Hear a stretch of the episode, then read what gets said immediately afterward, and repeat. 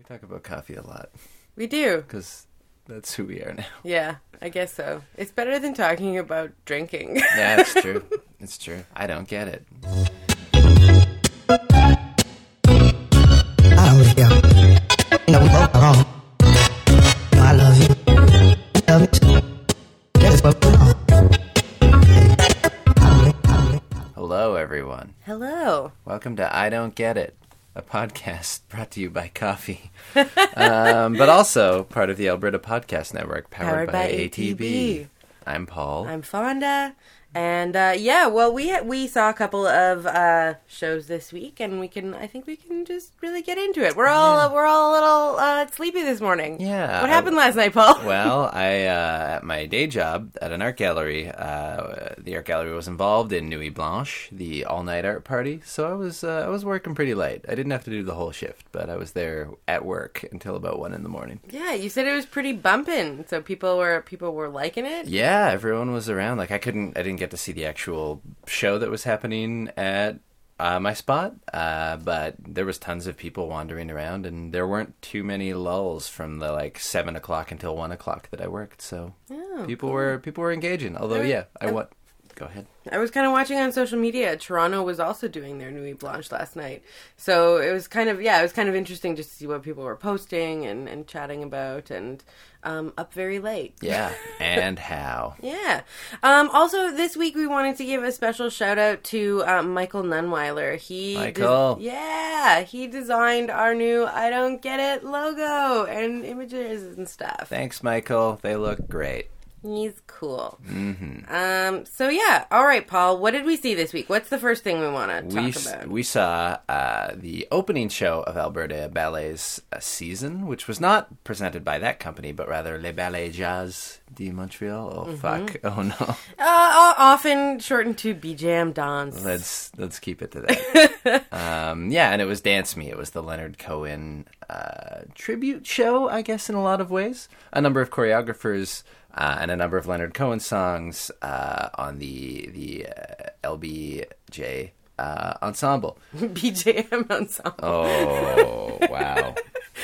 What LBJ? Where did that one? Les Ballet Jazz. Oh yes. Okay. No, I'm no, not. you're I'm good. not. You're good. Okay, I'm not a total monster. It's all right. It's all right. Um, so these were songs from um, throughout Leonard Cohen's repertoire. Mm-hmm. Um, I was kind. what did you think of the song choice? Uh, it was pretty uh, eclectic. Not maybe necessarily in, in the choice, like you know, uh, Suzanne, Hallelujah, all the things you'd expect would be in there. But they were really, uh, it was really eclectic in choice of versions. What they chose to do. Not all of them were actually Leonard Cohen's versions. Um, and even within that, there were live versions of songs. There were. Um, some of the recordings, you know, but a lot of them sort of different versions. What about you? Um, I thought. I, I mean, I thought it was interesting. I was a little bit surprised that there was. Um, I feel like so much from the later Cohen songs, whereas you know the the most really like classic recognizable ones. I thought it was very interesting how they did Suzanne. Uh, no, how they did uh, "So Long, Marianne" and "Hallelujah." I believe those were the two songs where there was actually no movement happening. Yeah, yeah, that was a really interesting choice for a dance company. There were, um, you know, uh, an ensemble of eleven, I want to say, performing the performing the works. Uh, very, very physical, very rubber-bodied and elastic performers. Um, but for yeah, for those two numbers, uh, there'd be a performer or maybe two performers on stage, uh, mouthing along to, to the words, but very still, almost to sort of like cast back to the audience, like okay, you've been seeing all this movement, but just listen. Just listen to these words. Yeah. There's so much movement this and song, beauty. this poetry, yeah. Um, I, I mean, and you know, "So Long, Marianne," and is one of my favorite songs of all time. I also kind of um, the one piece that really stuck out to me was Suzanne. Um, you knew they were going to do it, Right. right. Like they can't not do Suzanne. um, but they had an interesting bit of Cohen speaking in an interview right before, um, talking about where the lyrics in Suzanne came from. Right, and it was like a friend's uh, wife who'd invited him over, and there were a couple of the details that are so iconic in the song are, are true. You know, She served some tea and oranges. You yeah, know? yeah, but but he was talking about the mixing of fiction and and truth and fact and and mm-hmm. how that powers this poem and, and that. Yeah, and the way that they danced it was um, the a duet, a male and female dancer, and um, the female dancer doesn't touch the ground the entire time. It's all done in lift, and you know she's floating. And it was funny because in the very opening moments of the show, they're doing this really interesting um, kind of interplay with uh, shins, like side lights. Yeah, yeah, yeah. And um, and so as they walk through all of these lights that are kind of lined up uh, in, within each wing, Mm-hmm. um, you they they just sort of appear in a light, and so it looks like Yeah. they're all blinking on and off, but they're really actually just walking through this striped sort of light setup. Mm-hmm.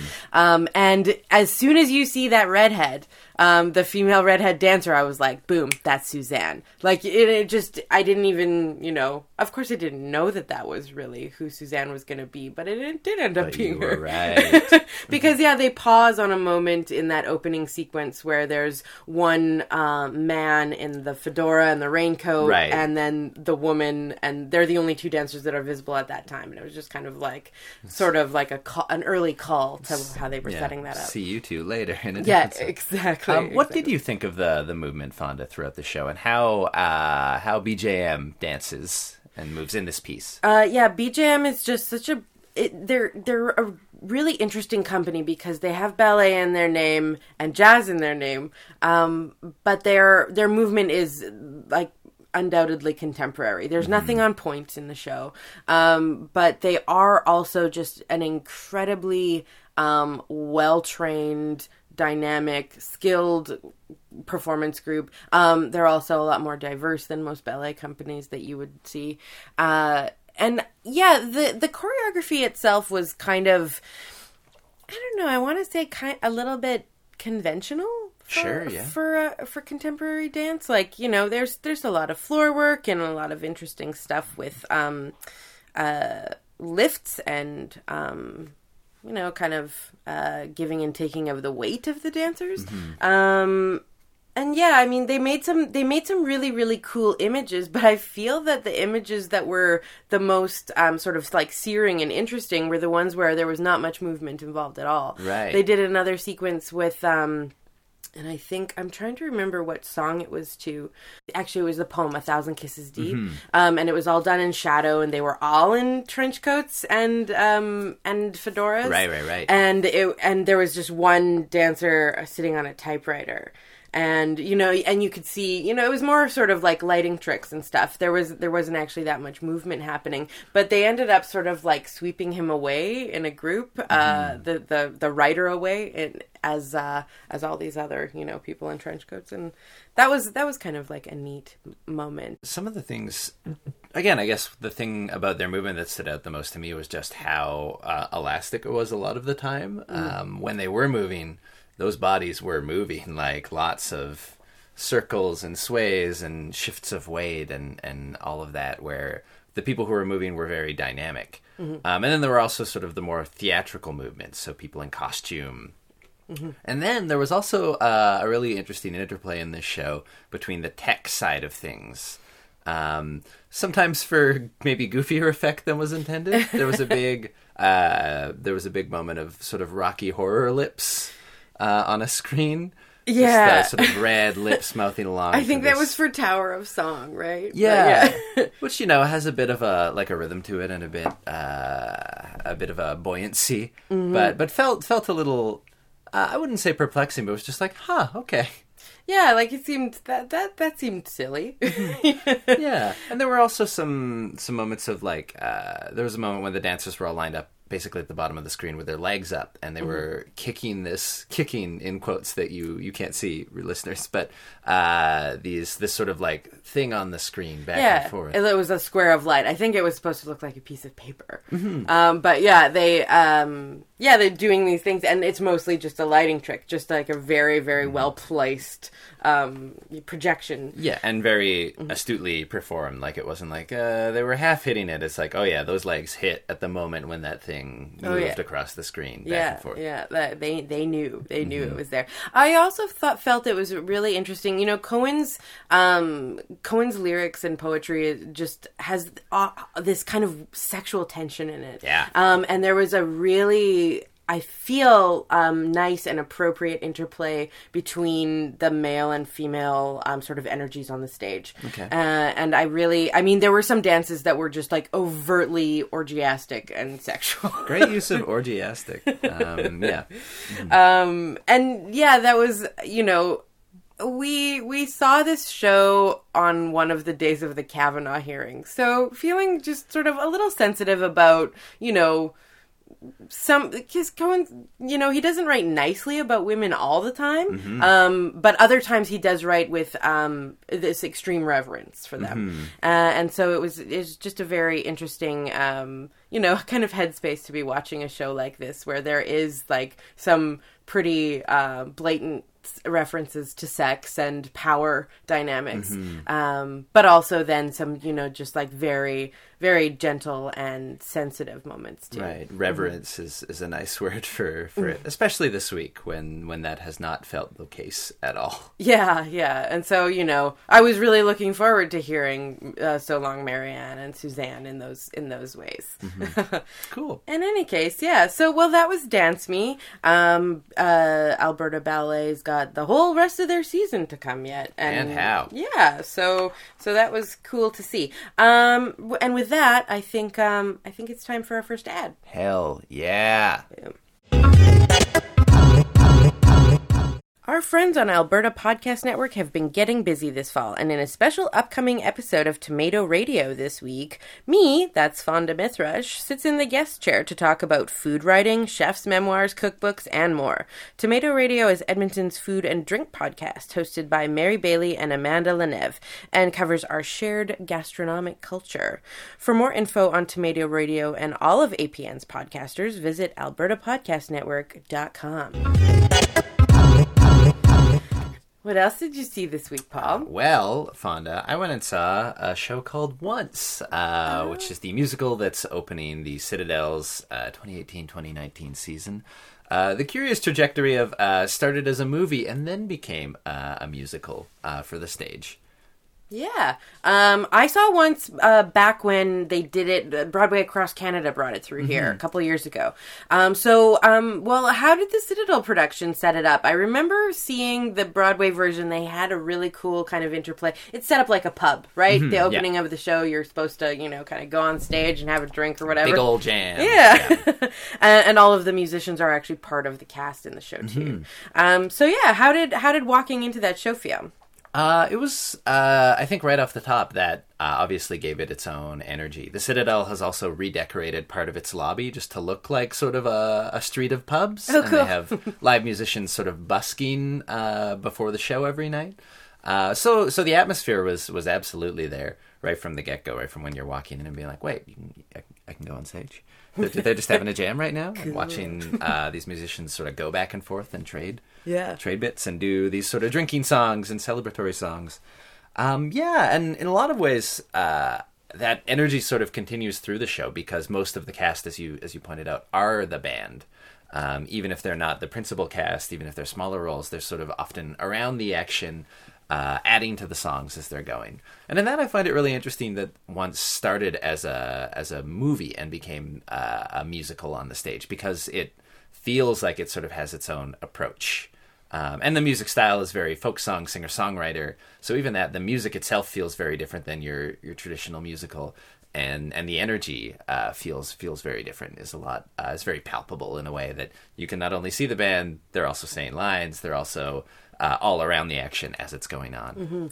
Um, and so the uh, give us a little bit about the story of once. I recall that there's like uh, the main roles are she and him, Guy and girl. guy and girl, Guy and girl. Um, right, and then uh, and I also kind of feel that it really is driven by the male narrative voice. Um, his character is kind of like the one who sees everything happening, sort of to him. yeah, in, in a lot of ways. I mean, it starts with him. He's sort of been busking. You hear you hear the first song, and he's sort of like gives up and leaves his guitar in the street, and he's about to leave when a girl walks up, uh, sort of complimenting his music, but then uh, finds out in his day job he's sort of a vacuum repairman, and she needs a vacuum repaired right now. And uh, and so that that sort of begins their their connection. But she's very a driving force. She's very much a driving force, and you need to. These songs are good. You need to do something with them. But yeah, uh, I would I would agree with that. I would say that um, there are elements uh, of her story that sort of don't get fully told. Like she certainly has a backstory and is a fleshed out character, but there's one number that where it's sort of she's taken his music and written lyrics to it, and we're we're seeing her sort of live those lyrics, also sort of her feelings that she's going through at the time.